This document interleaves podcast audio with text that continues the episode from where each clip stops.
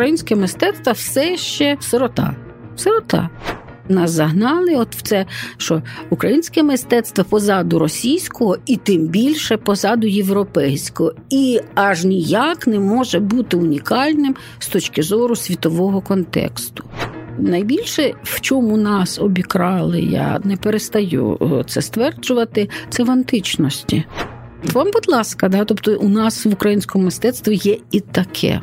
Культура для них е, не існує як така. Вони їдуть мимо е, музею мистецький арсенал, і у них не виникає думки туди зайти. Мені здається, президент Зеленський навіть не переступив поріг Софії Київської. Привіт, мене звати Володимир Анфімов. Це інше інтерв'ю від студії подкастів Етік. Герой кожного випуску це особистість з унікальною історією, незвичним досвідом або набором знань. Ми говоримо про злети та падіння, перемоги та факапи, і найголовніші уроки, які зробили наших героїв тими, ким вони є зараз. Я дуже вдячний усім, хто підтримує подкаст, будучи нашим патроном. Якщо ви ще не приєдналися до нашої крутезної спільноти, зараз саме час це зробити. Ставайте патроном іншого інтерв'ю до кінця жовтня, і окрім чудових приємностей, серед яких ранній доступ до випусків, бонусні епізоди та секретний подкаст про внутрішню кухню, ви отримуєте персональну листівку від мене та подяку в одному з випусків подкасту. Усі деталі знайдете на нашій сторінці patreon.com інша або просто вбийте в Google Patreon інше інтерв'ю і побачите потрібне посилання. Поспішайте, спеціальна пропозиція діє тільки до 31 жовтня. Ну а нам час знайомитися із сьогоднішньою героїнею. Це відома українська мистецтвознавиця, кураторка виставок та одна з найпопулярніших публічних лекторок України Діана Клочко. Більше десяти років вона присвятила видавничій справі, вела великі книжкові проекти у видавництвах, а також очолювала одне відоме київське видавництво до моменту скандального звільнення. Про що сьогодні обов'язково поговоримо. Після 40 вона кардинально змінила професію, ставши публічною лекторкою. Зараз регулярно читає лекції про мистецтво, які користуються шаленою популярністю, в тому числі і у представників бізнесу. Коли їй було 56, пані Діана видала свою першу книгу «65 українських шедеврів, визнані й неявні, за яку отримала премію імені Юрія Шевельова. Як сталося, що пересічний українець так мало знає про українське мистецтво? Хто і коли вкрав наш ментальний зв'язок з Європою? Які таємниці приховують біографії українських митців та з чого почати знайомство з ними? Що не так з українськими музеями та як це виправити? І на сам кінець, яку пораду, як мистецтво знавиться, вона дала б президенту Зеленському, та чому ця порада йому не сподобається? Про все це і не тільки у сьогоднішній розмові. Пані Діано, ми з вами, коли домовлялися е, про інтерв'ю, ви написали, що давайте будемо говорити більше про мистецтво, а менше про мене. Е, я думаю, що сьогодні так все і буде, але я помітив, що і у вашій книзі, і е, напевно у ваших лекціях ви розповідаєте дуже багато історій. То от якщо коротко, то якою є ваша історія особиста? Цікаве питання. Воно мені подобається. Ну, але моя історія ще не закінчена. Ну так, якщо би ми, наприклад, показували фільм про про вас, е, то то, то, які б точно туди увійшли, скажімо, там розділи.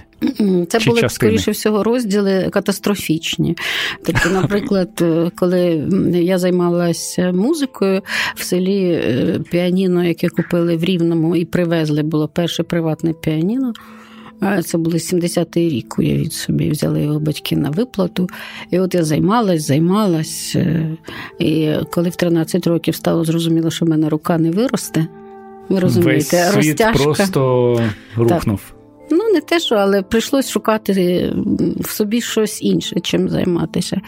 А, Наприклад, такий ще був варіант. Е, я художню освіту специфічно отримувала як керамістка, ага. тобто я займалася керамікою. І от в Чорнобильський рік. Е, я працювала тоді на Березнівському порцеляновому заводі. От, і Я зрозуміла, що треба щось змінювати дуже серйозно. І саме в Чорнобильський рік приїхала поступати на заочний факультет Київського художнього інституту. Тобто теж оцей трагічний так. такий момент. Е, потім е, так само був момент в 2010 році. Я тоді е, керувала кілька років успішним, дуже великим видавництвом, яке могло собі дозволити випустити 100 книжок в рік. Ого. Так. А потім стався несподіваний конфлікт з власником. От і я опинилась на вулиці з вовчим квитком. Хм. Я знаю, що там була якась історія, що навіть е, Ми митці, е, Та, автори вони писали відкритого листа на, на підтримку, але це я так не не дуже допомогло. Ну, як допомогло в суді, це все-таки а, це допомогло, так? Так, частково. От, Хоча суд першої інстанції е, присудив ну, якби мені, мене відновити на роботі і виплатити е, гроші. Але зрозуміло, що апеляційний суд все дуже швидко закрив. Неважливо, сама ну, така е, ця ситуація, коли в мене ще десь кілька місяців в голові крутились проекти книжкові. Я ще ну, якби не могла позбавитись думати про книжки, які я маю зробити. Як шеф-редактор. Але потім прийшлось переформатовувати знову життя. І практично я зайнялася лекціями і отримала ну, якби ще одну можливість, ще один шанс хм. Е, бути лекторкою публічною. Ну, Тобто, в достатньо такому вже віці е, ви ну це не не в 20 років ви змінили так кардинально, можна е, сказати. Ну так, на те й було розраховано з цим моїм скандальним звільненням, що я вже не знайду роботу. Тому а. що уйджизм у нас досить серйозний в суспільстві. І ну, якби за 40 знайти роботу складновато. От, Але як бачите. Хм. Тобто ще один, е, так би мовити, такий поворот. Ну це дуже надихаюче, насправді, хоч і трагічно, але надихаюча е, історія про те, що насправді, е, як кажуть, it's never too late. Ніколи ніколи не пізно щось щось змінювати. Ну і плюс я все ж таки ще продовжу несподівано. Знову ж таки, там книжка, яку я написала на замовлення видавництва Артхаз, також раптом стала першою книжкою мистецтвознавчої есеїстики, ще й нагородженою премією Шевельова. Тобто також після 50 написати першу книжку. І отримати за неї премію, ну це такий теж ще один. Та оцей, ну, Це ну, дуже круто, це вау. Ну, вау-ефект був так. Розмовляючи з нашою сьогоднішньою гостею, бачу перед собою дуже приємну, усміхнену і дружелюбну пані. Слова про скандальне звільнення абсолютно не в'яжуться з її образом. Прошу розповісти про подробиці і уточнюю, чи перейшла комусь дорогу. Ні, просто власник е, видавництва, власник, тобто той, який фінансував його, е, вирішив, що я занадто багато е, стала мати волі. Хм.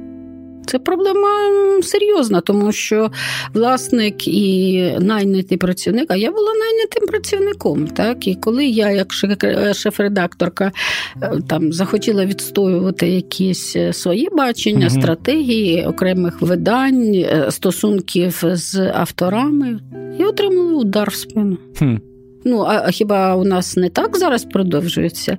Е, ну, якби політику хто робить у видавництвах? Розкажіть, я не знаю, хто робить. Я не знаю. Вам... Ну, це, це ж також питання.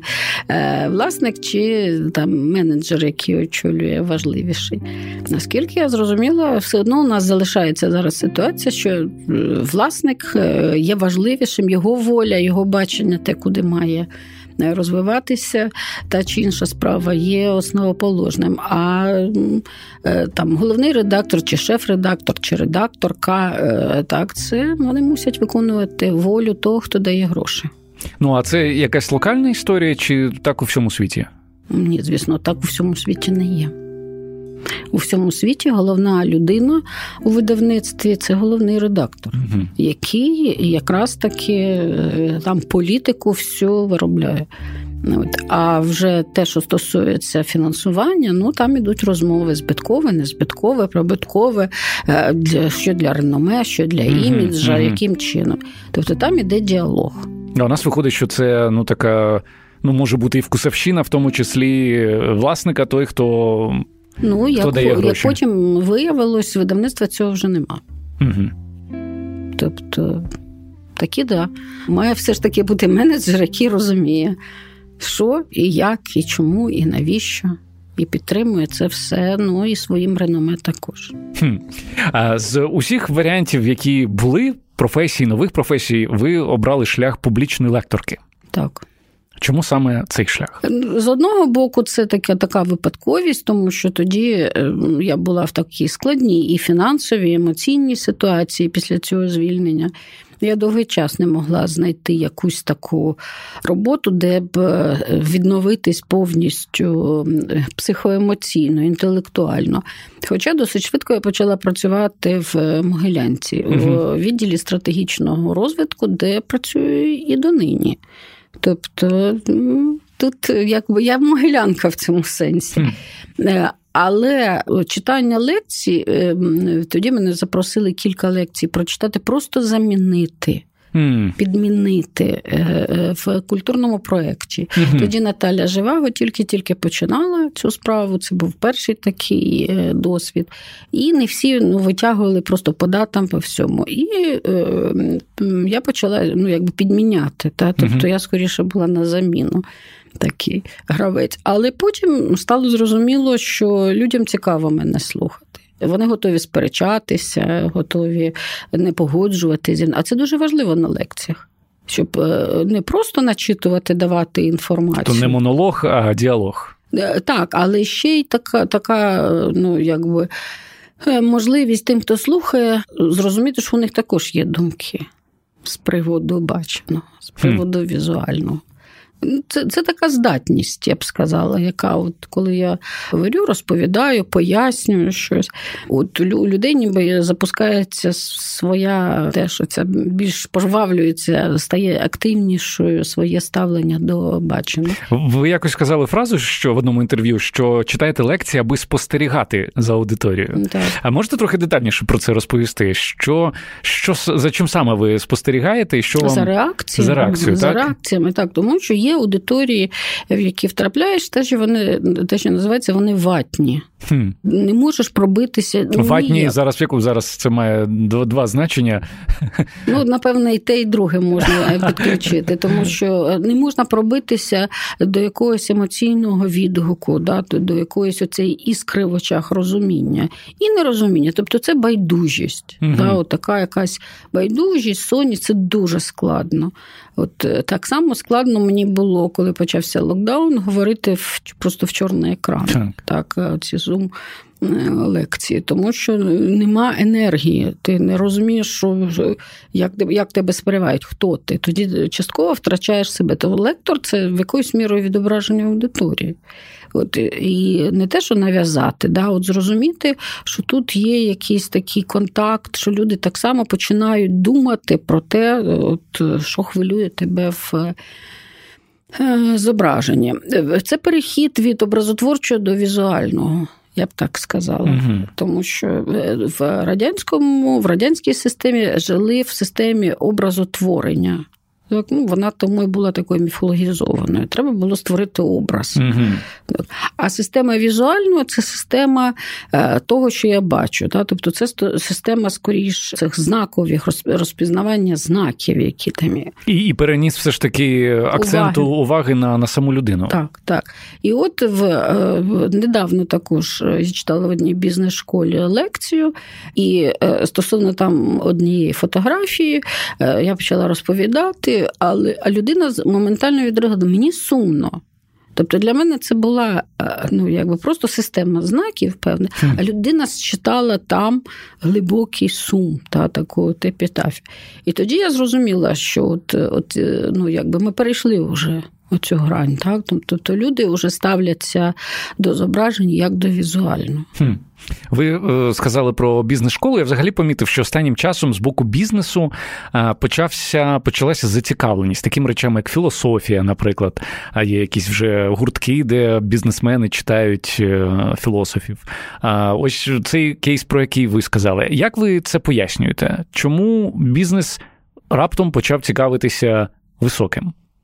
Е, я б сказала, за цим стоїть е, прагматика, тому що виявляється гуманітарне, ну в широкому сенсі, візуальне це також гуманітарне. Це пов'язано з тим, як керувати людьми, що відчувають людьми, так яким чином і маніпулювати, і в той же час гуманітарний, як ця додана вартість, яка uh-huh. виробляється.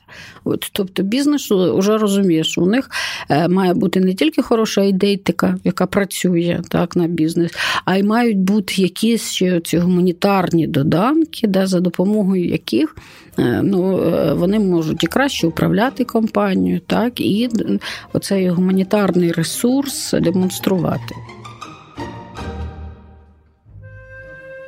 Сьогодні ми вже згадували першу книгу нашої героїні «65 українських шедеврів, визнані й неявні. До речі, дуже рекомендую її усім, хто хотів би краще розбиратися в українському мистецтві. Впевнений, ви будете приємно здивовані. По секрету, пані Діана мені розповіла, що працює над новою книгою про мистецтво, яка має побачити світ десь за рік. Але давайте повернемося до 65 українських шедеврів. У передмові до цієї книги написано, що вона почалася з образи. Як на мене, образа не найпродуктивніше почуття. Тому прошу розповісти, як так сталося, що саме образа стала поштовхом до створення книги, і образа на кого чи що. Це цілком зрозуміла емоція всім. Е, всі, хто виїжджав за кордон і був в будь-якому музеї за кордоном і повертався в наші музеї. Так. Тобто зразу ж відчуває різницю, не те, що велику різницю, а дуже велику різницю і в е, ставленні до глядача, який приходить, тому що його оточує, і в ставленні до кожного конкретного окремого. Е, там живописного, графічного, скульптурного зображення. От, е, Тому що українське мистецтво все ще сирота. Сирота. Угу. Яка не має належного ставлення, цінність і вартість якого для от, гуманітарного простору, взагалі для самоусвідомлення нації себе як нормальної європейської нації, вона показує, що ні, українське мистецтво нас загнано в, здебільшого в ще в е, е, оці радянські е, рамці ідеологічного конструкту. І за 30 років нам не вдалося його звідти. Ну, якщо витягнути. в такому стані знаходиться Національний художній музей, що тут можна говорити? Якщо в такому стані знаходяться більшість музеїв, в жахливому просто стані фізичному, не кажучи про те, що у нас немає жодного в Україні хорошого е, ну, не знаю, проєкту навіть. Тобто навіть про це архітектори не думають. Проєкту фондосховища нормального. Для того, е, щоб е, всі наші скарби нормально зберігалися. Серед них є унікальні речі, яких нема більше ніде в цивілізації. Хм. Про це також якось не думається, тому що нас загнали от в це, що українське мистецтво позаду російського, і тим більше позаду європейського, і аж ніяк не може бути унікальним з точки зору світового контексту. І і в цьому сенсі українське мистецтво тримають таким до сих пір. Бачите, я навіть зараз не можу стримати емоцію. Ну бо ви говорите, це дійсно ну мене це не образу викликає, це в мене викликає якийсь гнів. Тому що Ні, в мене він викликає. Ти... От так що, можливо, там наступна книга почнеться з гніву. Тобто, тобто, ваша книга, яка була мотивація ось випустити цю книгу, окрім того, щоб з цією ці, з образою цією попрацювати? Е, що ви хотіли, щоб вийшло в результаті? Е, з видавництва ми говорили про те, що варто створити такий канон. Угу. Да, Якісь спроби. Літературні канони е, створюються, правда? Е, ну, там, Тим більше в цьому видавниці в серії цій же була е, книга 360 книг на щодень Ганни Улюри, да, яка створювала цей канон, книжка на день. Да, угу, ну, якби. От І тут була така домовленість, що це також буде створення такого своєрідного канону, кращого, так? ну, the best. Не рейтингу, але канону. Е, оскільки е, це мали бути 100 есеїв, так, і ми порахували, що це ну, виходить, навіть якщо про е, кожен написати всього 5 тисяч знаків. Да? 500 тисяч знаків це два томини велетенські. Так. Значить, вирішили якось його розділити. І тому в мене там всі шедеври до 91-го року. Угу. От, До року повернення незалежності. От Тому з одного боку, як суб'єктивний канон, це вдалося я вважаю. Хоча у мене там малувато скульптури і малувато графіки. Але вони у нас, і мій лекційний досвід підтверджує, е, що е, на графіку і на скульптуру значно менше звертають уваги, ніж на живопис. Ми живописна нація. Живопис у нас, напевне, це ще й спадок е, іконописний. Mm-hmm. Так що головне це все ж таки живопис. Головне, от е, головний е, вид мистецтва не архітектура, а живопис. Це треба ну, якось прийняти. Та, от, як даність. Але тим не менш, мені чомусь так здається, якщо ми зараз з вами вийдемо на вулицю, зупинимо 10 людей і скажімо, назвіть, будь ласка, там 5 українських українських живописців. Так. Чи 10. От я думаю, що ми почуємо у відповідь тишу. Ну. Чому так? Ну, як ну, так тому, сталося? Що, тому що, напевне, при слові український у всіх виникають етнографічні зразу ж уявлення. Моя е, е, версія така, що при слові український всі зразу ж думають, звужують це до да, оцього етнографічного, навіть не до національного в політичному сенсі, а до етнографічного чинника. Тому в кращому випадку знають, ну, Білокур, угу. ну, Примаченко. Тобто згадають неївісток.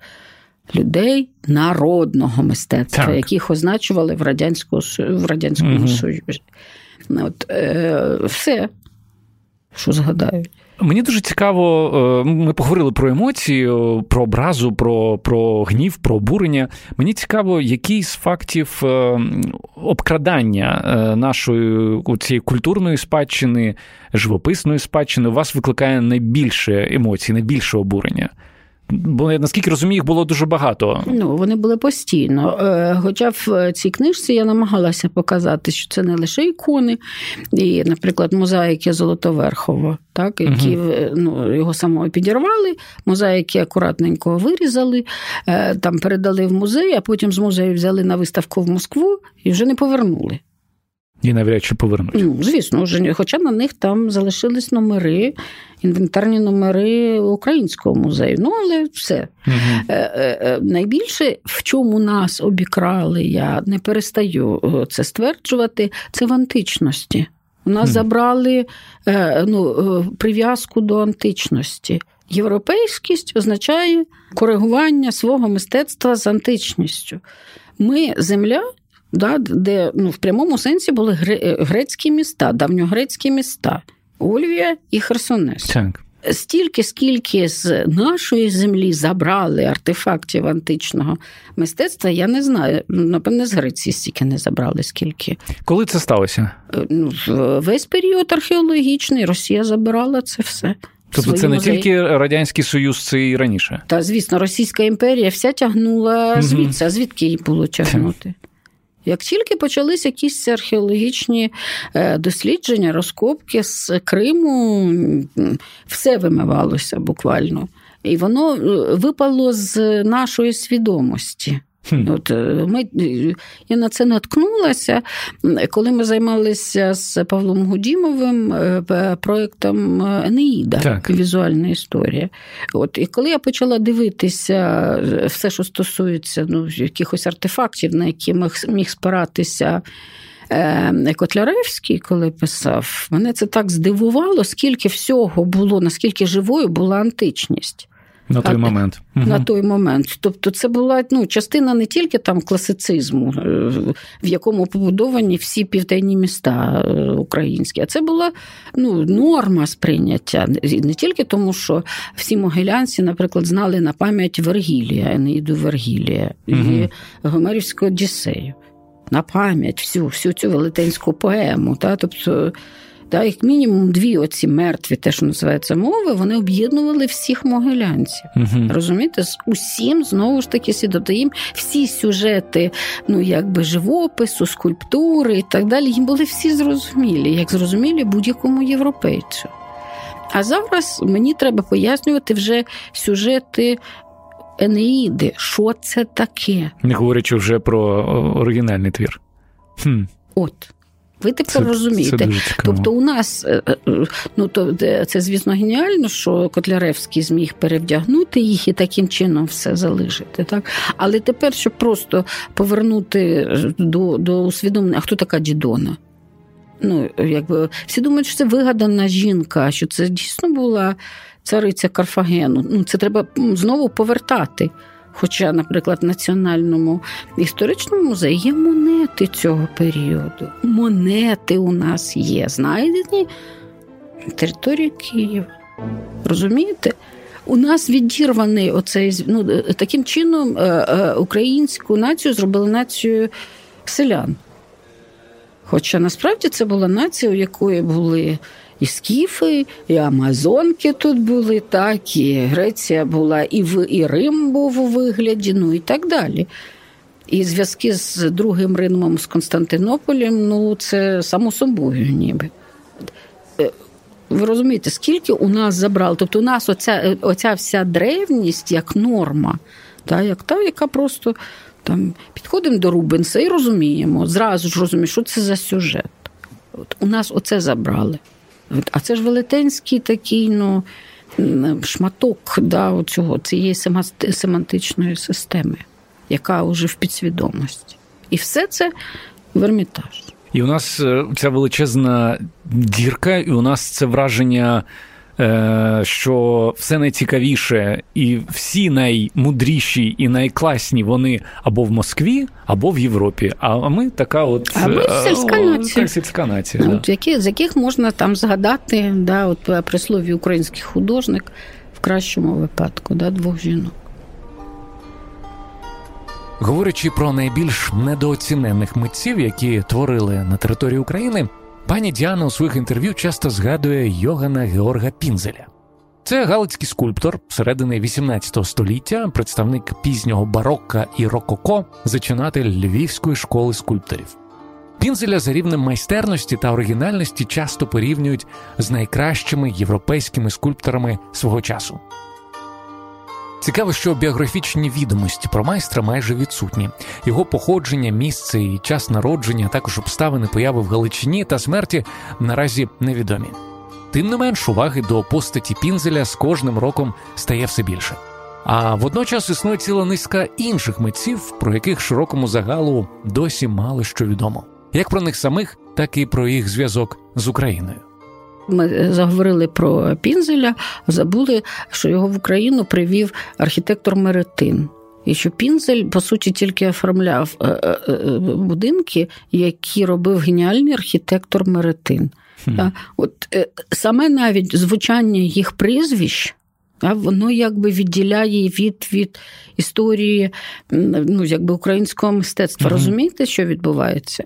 От Тому е, е, ну, я думаю, що нам треба повертати е, знову ж таки в, в сферу цього українського мистецтва людей з неукраїнськими прізвищами. І тому тоді у нас щось вийде. Е, і в цьому сенсі е, художники з е, неукраїнськими прізвищами це ті, кого знову ж таки треба повертати в сферу українську і казати, вони наші. От Соня Делоне. Та? Соня Делоне перша жінка, яка отримала персональну виставку в Луврі. А вона ж наша, вона з Одеси. Розумієте, те, що вона потім вже емігрувала, поїхала і так далі. Її також треба повертатися. Або Олександра Екстер, чи Екстер, так чи так. Їй навіть таблички немає.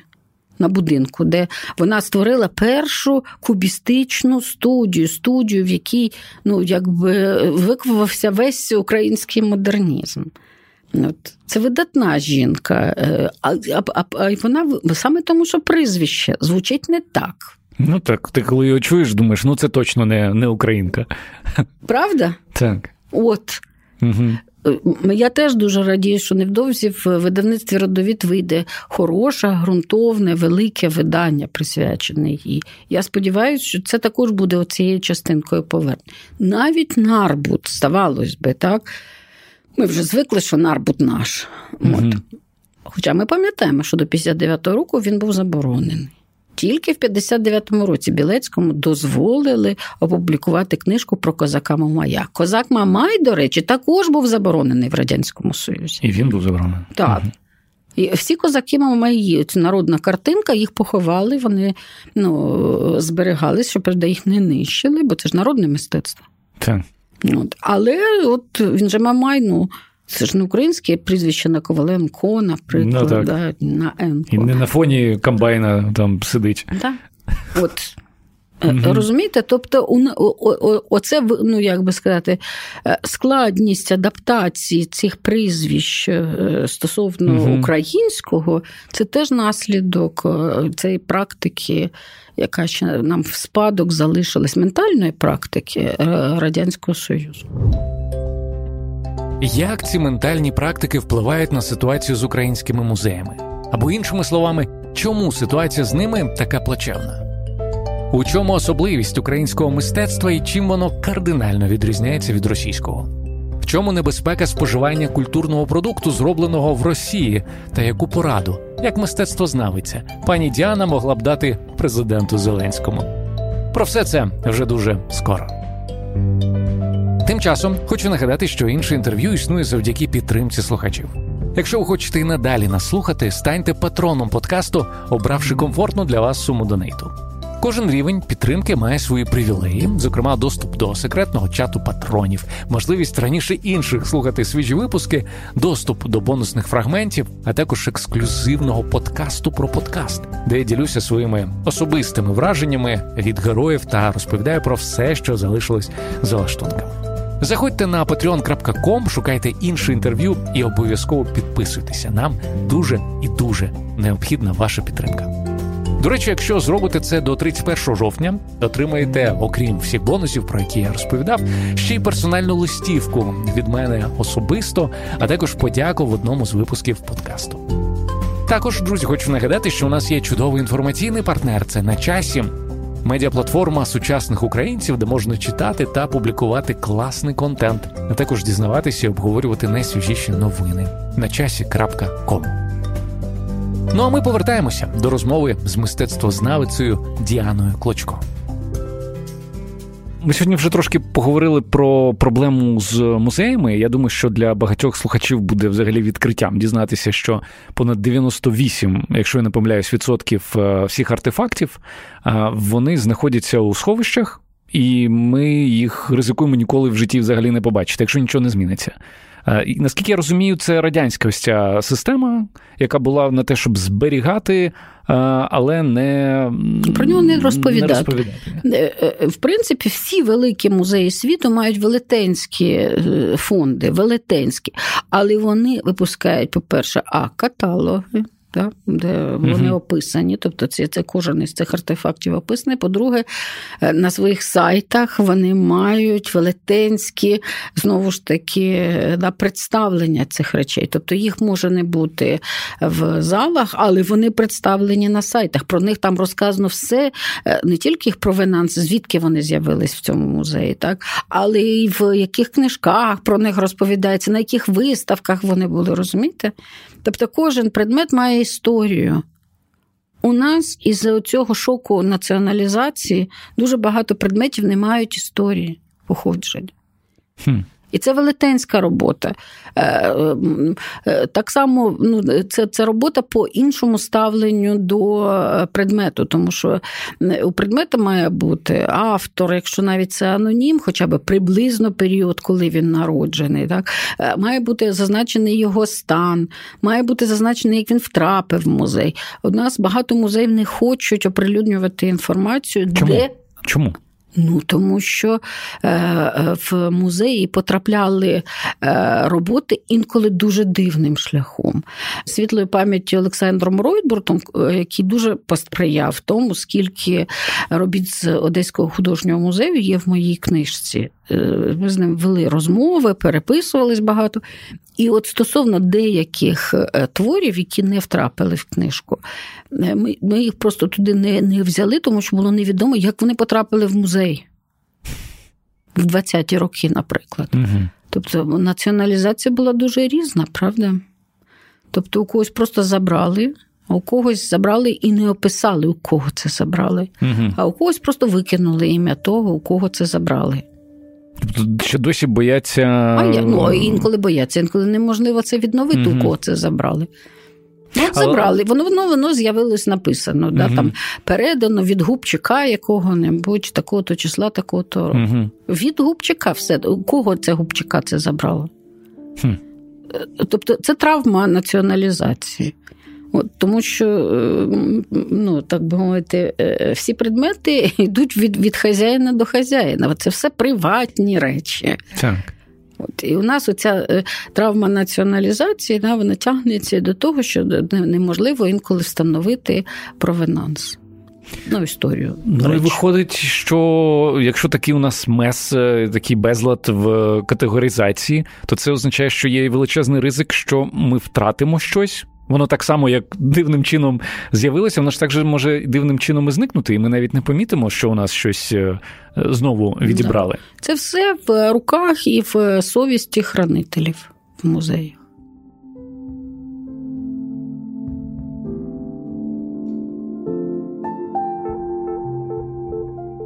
Тут взагалі можна якийсь дуже цікавий детектив а, знімати про можна. представників, ну взагалі про українське мистецтво і про е, хранителів, в тому числі. Мені насправді взагалі дуже цікаво е, і ну, викликає дуже багато негативних емоцій, що навіть поп-культура у нас не живиться. Е, своїми цими джерелами, тобто вони дивляться кудись, кудись знову ж таки в Росію. Вони дивляться на захід. Я не бачу в кліпах, я не бачу в фільмах якихось е, відголосків, референсів е, наших. Так.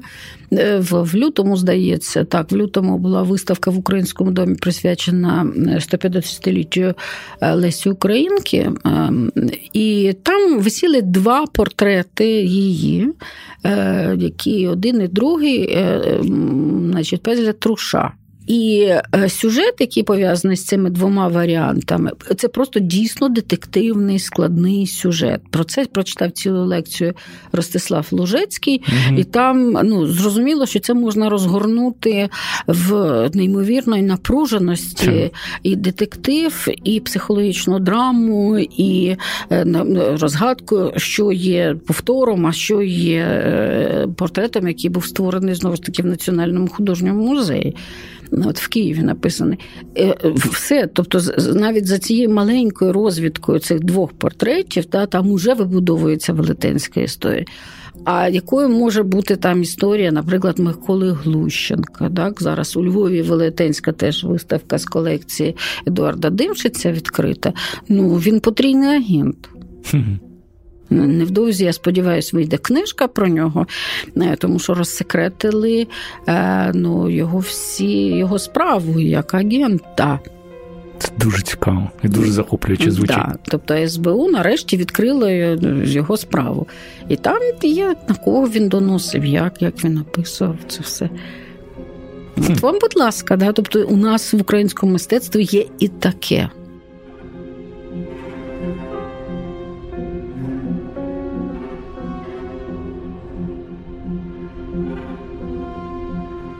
У нас є все.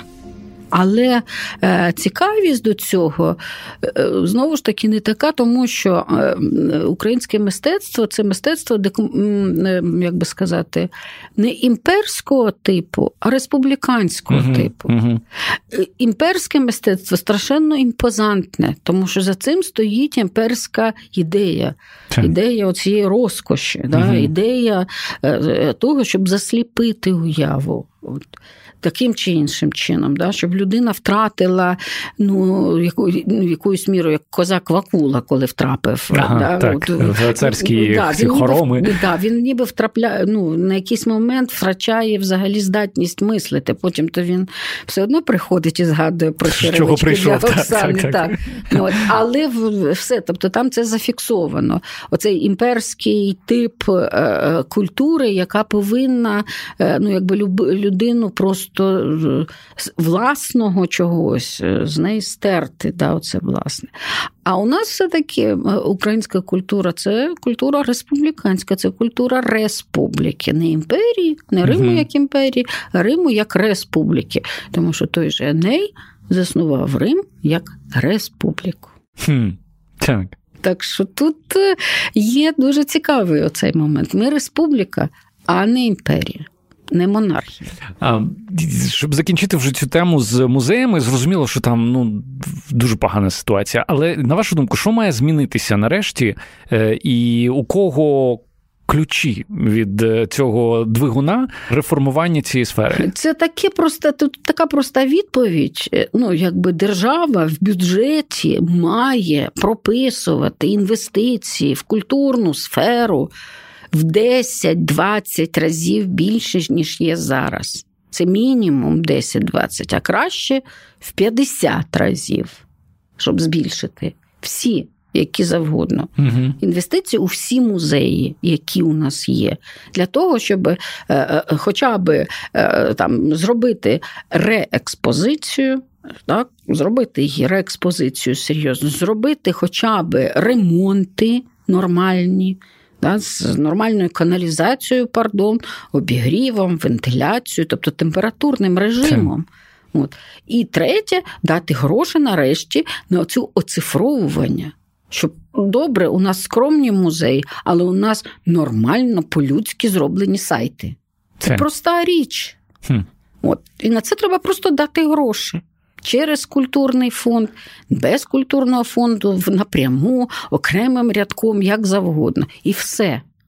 І моментально рівень ну, якби довіри до е, того, що у нас є, да, от, і представлення того, що у нас зміниться якісно зміниться, тому що чим більше ем, електронного контенту, тим краще. Я скажу таке, коли е, в 2006 е, році ми починали книжку Україна, Японія, дерев'яна архітектура, де просто порівнювали українську дерев'яну архітектуру, японську дерев'яну архітектуру. Угу. Так от деякі дерев'яні церкви.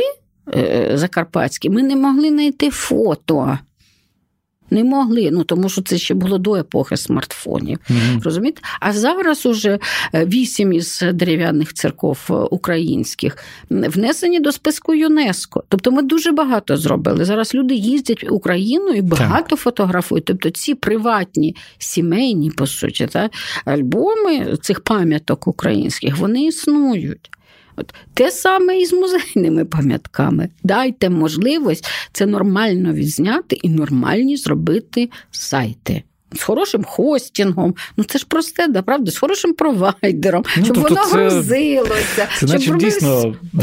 це звичні речі. Да, речі. Ми вже звикли до того, що клікаєш який-небудь Лувр, Метрополітен, музей, або ну зовсім який-небудь, я не знаю, в Австралії музей. Та раз і тобі і ти там майже і ходиш собі, да, дивишся і розумієш. Мені просто мені здається, що у людей, які тут ми недалеко від Верховної Ради, від банкової знаходимося. Мені здається, що люди, які там сидять, вони не до кінця або взагалі не розуміють зв'язок між е, культурою і національною безпекою. Наприклад, ви колись сказали цікаві слова. Е, молодші люди дуже активно використовують російські цифрові ресурси е, про візуальну інформацію. Це дуже небезпечний процес, бо там відповідні прошивки. Ну от давайте поговоримо про те, про загрози, які йдуть від того, що людина, наприклад, ну от є такий Арзамас, наприклад, да, в Росії, відомий е, портал. Нічого подібного в Україні немає. І людина, яка цікавиться мистецтвом, вона ну логічно, що вона заходить, каже: Я послухаю Арзамас. Наприклад, от в чому загроза такого розвитку подій? Загроза її дуже проста. Е, значить, там стираються в е, російських інформаційних ресурсах, як правило, хороших.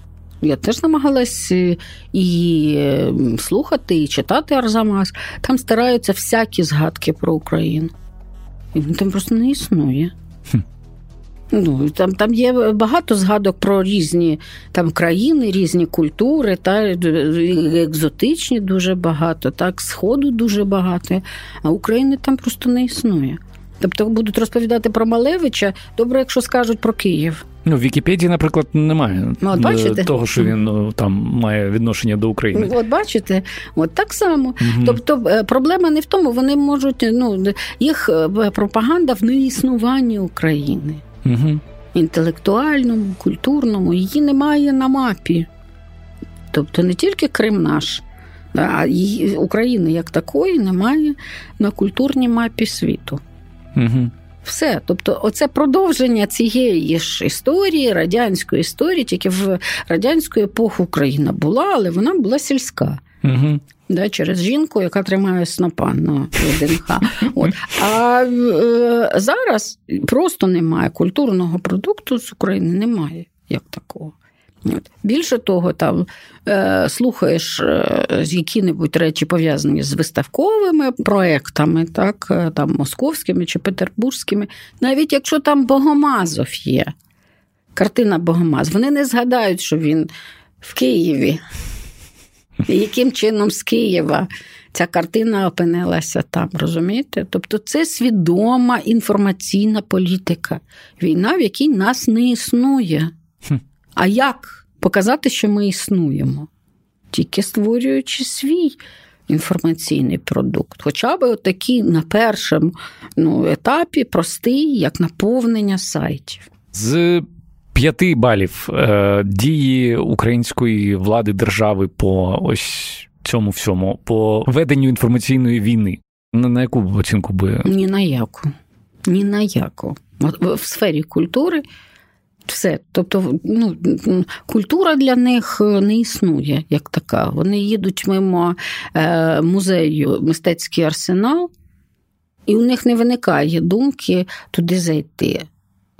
У них немає, не виникає думки, що можна зайти в лавру і зайти в музей книги. І подивитись, ну, коли була надрукована перша українська книга. Це не ігнорування. Це просто е, ну, вони живуть іншими проблемами, вони живуть е, іншими ну, інформаційними каналами. Да? Ми ж в інформаційне суспільство взагалі зараз інформаційна ера. Вони можуть дивитись безкінечні політичні шоу. От. Але коли тільки там перемикається де-небудь в новинах на які-небудь часткову виставку, все, вони ж вони ж тут же ж будуть шукати інше шоу. Взагалі-то я не планував розмовляти з пані Діаною про політику. Але якщо вже про неї зайшла мова, я не втримався, аби не поставити ось яке запитання. Коли вона, як мистецтвознавиця, чує такі прізвища, як Поплавський, Ткаченко і Зеленський у зв'язку з їх посадами, президент університету культури і мистецтв, міністр культури і, нарешті, президент України, відповідно, що у неї в цей момент відбувається всередині. У мене в цей момент відбувається великий сум. Великий сум. Тому що міністра Ткаченко на деяких фотографіях поряд з об'єктами культури я бачу угу. поряд. поряд. Чи в, ну, тобто на деяких виставках, в деяких експозиціях я бачу. Хоча мало. Угу.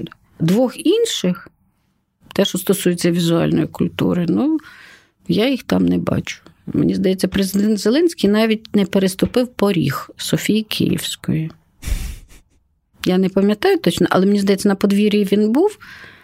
А от просто ну, зайти туди, побути в атмосфері 11 століття, не кажучи, вже прийти, е, ну, я не знаю куди. Я навіть не знаю, куди і знаю, де я куди. можу його. Здається, він ще був в мистецькому арсеналі на якійсь із книжкових виставок. Ну так, здається, на на книжковому арсеналі, е, скоріш за все. Але знову ж таки, тут питання, де тут промо і бажання засвітитися. Врешті мистецький арсенал це частина ДУС. Ну, тобто, Так, е, Державне управління справами. Угу. При президенті. Так що тут це ну, якби е, його площа. А от так, щоб просто заїхати на якийсь, хоч якийсь виставковий проєкт. Хотіла би я це побачити, біля якої картини. А що б ви порадили? Е, у нас тут вже така традиція, у нас були звернення до до Зеленського від одного журналіста, наприклад. Що б ви порадили президенту в плані знайомства з культурною спадщиною України? Я би порадила президенту, е, по-перше, в сенсі нинішньої ситуації з офшорами, все ж таки скласти свої повноваження, чесно покаятись перед народом, у якого були забрані кошти. А по-друге, після того, якщо український народ його пробачить, ми ж добросердні. Дуже добрі люди. Дуже добрі люди. Пройтися по музею. Просто як нормальна людина. Окей. Е, Ну, я так зрозумів. Е, ну, я і до цього це так е, розумів більш-менш зараз ще більше це усвідомив, що на державу особливих надій у нас немає. Тому, як казали в Радянському Союзі, спасіння утопаючих діло рук самих утопаючих. Людина, яка сьогодні от послухала нашу з вами розмову, усвідомила, що в неї ну, є прогалини, скажімо так, в знайомстві з українським е, мистецтвом, з візуальним мистецтвом. Які ваші поради? З чого почати ці е, прогалини заповнювати? Так, це дуже хороше питання. Це правда. Як на нього відповіла Діана Клочко? Що радить тим, хто хоче відкрити для себе українське візуальне мистецтво? Дізнайтеся, ставши патроном іншого інтерв'ю. patreon.com інше. Ну і на сам кінець існує безліч цитат про мистецтво, там починаючи з життя коротке мистецтво вічне Гіппократа. Мені дуже цікаво, чим особисто для вас є мистецтво? Мистецтво є можливістю, ну, по-перше, е, здивуватись. Воно дивує, скільки б я його не взнавала, воно продовжує дивувати. А по-друге, е, ну, за кожним твором мистецтва є автор. І це ще е, ну, якби емоційний зв'язок, це все мої друзі. Хм. Так що це ще розширення кола оцього дружнього такого, про який взнаєш, і вони теж стають частинкою ну, внутрішнього простору. Це дуже світла і класна думка. Я вам дуже вдячний за сьогоднішню розмову. Дякую за розмову і вам. Дякую. Більше цінних думок про мистецтво шукайте на youtube каналі пані Діани, посилання на які я залишу в описі до цього епізоду. Якщо вам сподобалося сьогоднішнє інтерв'ю, обов'язково поділіться ним з друзями у соціальних мережах та залиште відгук на Apple Podcasts, якщо слухаєте нас на цій платформі. Також хочу нагадати, що окрім іншого інтерв'ю, я роблю ще один класний подкаст. Він називається The Question. В ньому ми разом з моєю співведучою Лесою Антипенко шукаємо відповіді на дивні, незвичні, інколи пришелепкуваті, але завжди цікаві питання. А допомагають нам в цьому експерти з усього світу. Шукайте посилання на подкаст в описі до цього епізоду та слухайте The Question всюди, де слухають подкасти. А на цьому все. Не забудьте пройти опитування слухачів іншого інтерв'ю, якщо досі цього не зробили. З вами був Володимир Анфімов. Почуємося.